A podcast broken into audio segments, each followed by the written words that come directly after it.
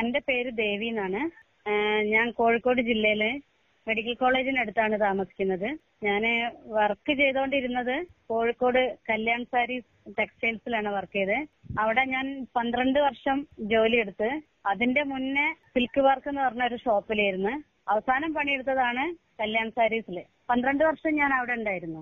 അങ്ങനെ ഈ ലോക്ക്ഡൌണും കാര്യങ്ങളും ഒക്കെ ആയപ്പോഴാണ് കോവിഡ് ഒക്കെ ആയപ്പോഴാണ് അവർ ഷോപ്പ് പൂട്ടി അവർ തൃശ്ശൂരേക്ക് ഷിഫ്റ്റ് ചെയ്തു. അപ്പൊ ഞങ്ങൾക്ക് ജോലിയൊന്നുമില്ല. അപ്പൊ അവിടെ ഞങ്ങളെ തൊഴിലാളികളൊക്കെ പിരിച്ചുവിട്ട്. അതിലിപ്പോ പ്രായം കൂടിയവരും ഉണ്ട് പ്രായം കുറഞ്ഞവരും ഉണ്ട് മിഡിലിൽ നിൽക്കുന്ന ആളുകളും ഉണ്ട് എല്ലാവരും ഉണ്ട്.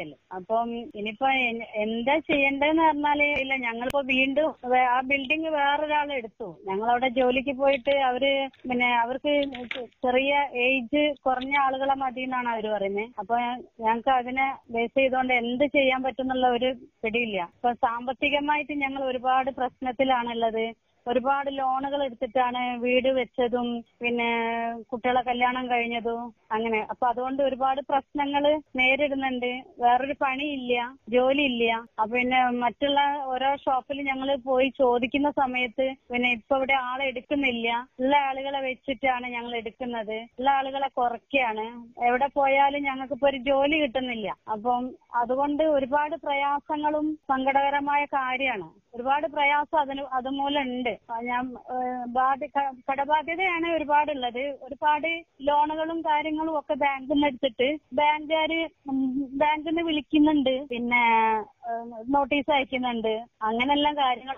അപ്പൊ അത് തിരിച്ചടയ്ക്കാനുള്ള ഒരു മാർഗവും ഇപ്പൊ ഇല്ല. ഞങ്ങളെല്ലാം ജോലി നഷ്ടപ്പെട്ടു. അപ്പൊ അതുകൊണ്ട് ഇപ്പൊ ഗവൺമെന്റ് എന്താ ചെയ്യുന്നത് എന്നുള്ളത് ഞങ്ങൾക്ക് അറിയില്ല അപ്പൊ ഗവൺമെന്റ് അതിനൊരു മറുപടി തരണം.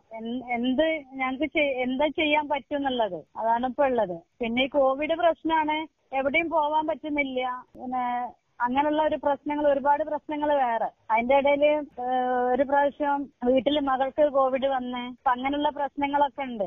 ഇങ്ങനത്തെ പ്രശ്നങ്ങളാണുള്ളത് അപ്പൊ എന്തായാലും സ്ത്രീകൾക്ക് എന്തായാലും ഒരു ജോലി എന്തായാലും ഇപ്പോഴത്തെ സാഹചര്യത്തിൽ ഒരു ജോലി നിർബന്ധമാണ്. ഇല്ലാതെ ജീവിക്കാൻ ഇപ്പൊ ഒരു വേറെ മാർഗങ്ങളൊന്നുമില്ല. അപ്പൊ അറിയുന്ന ജോലി ടെക്സ്റ്റൈൽസ് മേഖലയാണ്. പത്ത് മുപ്പത് വർഷമായിട്ടുള്ള പരിചയമാണത്. അപ്പൊ അത് നഷ്ടപ്പെട്ടിട്ടാണ് ഇപ്പൊ ഇവിടെ ഇരിക്കുന്നത്. അപ്പൊ അതിന് എന്ത് ചെയ്യാൻ പറ്റും എന്നുള്ളതാണ് ഇപ്പൊ നോക്കുന്നത്. ഞങ്ങൾക്ക് അങ്ങനെ വേറെ ഇവിടുന്ന് ഒരു സഹായം കിട്ടിയിട്ടൊന്നുമില്ല. ഷോപ്പിന്ന് അടച്ചുപൂട്ടി എല്ലാരും പിരിച്ചിട്ടപ്പം ചെറിയൊരു ചെറിയൊരു പൈസ കിട്ടിയിരുന്നു. അത് എവിടെ എത്തിയിട്ടൊന്നുമില്ല. അപ്പൊ അത് എന്നിട്ടും കടങ്ങൾ കടമായിട്ട് തന്നെ ഇരിക്കുന്നുണ്ട്. ബാങ്കിൽ ഒരുപാട് നാലും അഞ്ചും ആറും ബാങ്കിലാണ് ലോണുകൾ ഉള്ളത് കുട്ടികളുടെ പിന്നെ കല്യാണ ആവശ്യമായിട്ടും വീട് പണീന്റെ ആവശ്യമായിട്ടൊക്കെ എടുത്തതാണ് ലോണ്. അപ്പൊ അത് തിരിച്ചടയ്ക്കാനുള്ള ഒരു മാർഗവും ഇപ്പൊ ഇല്ല.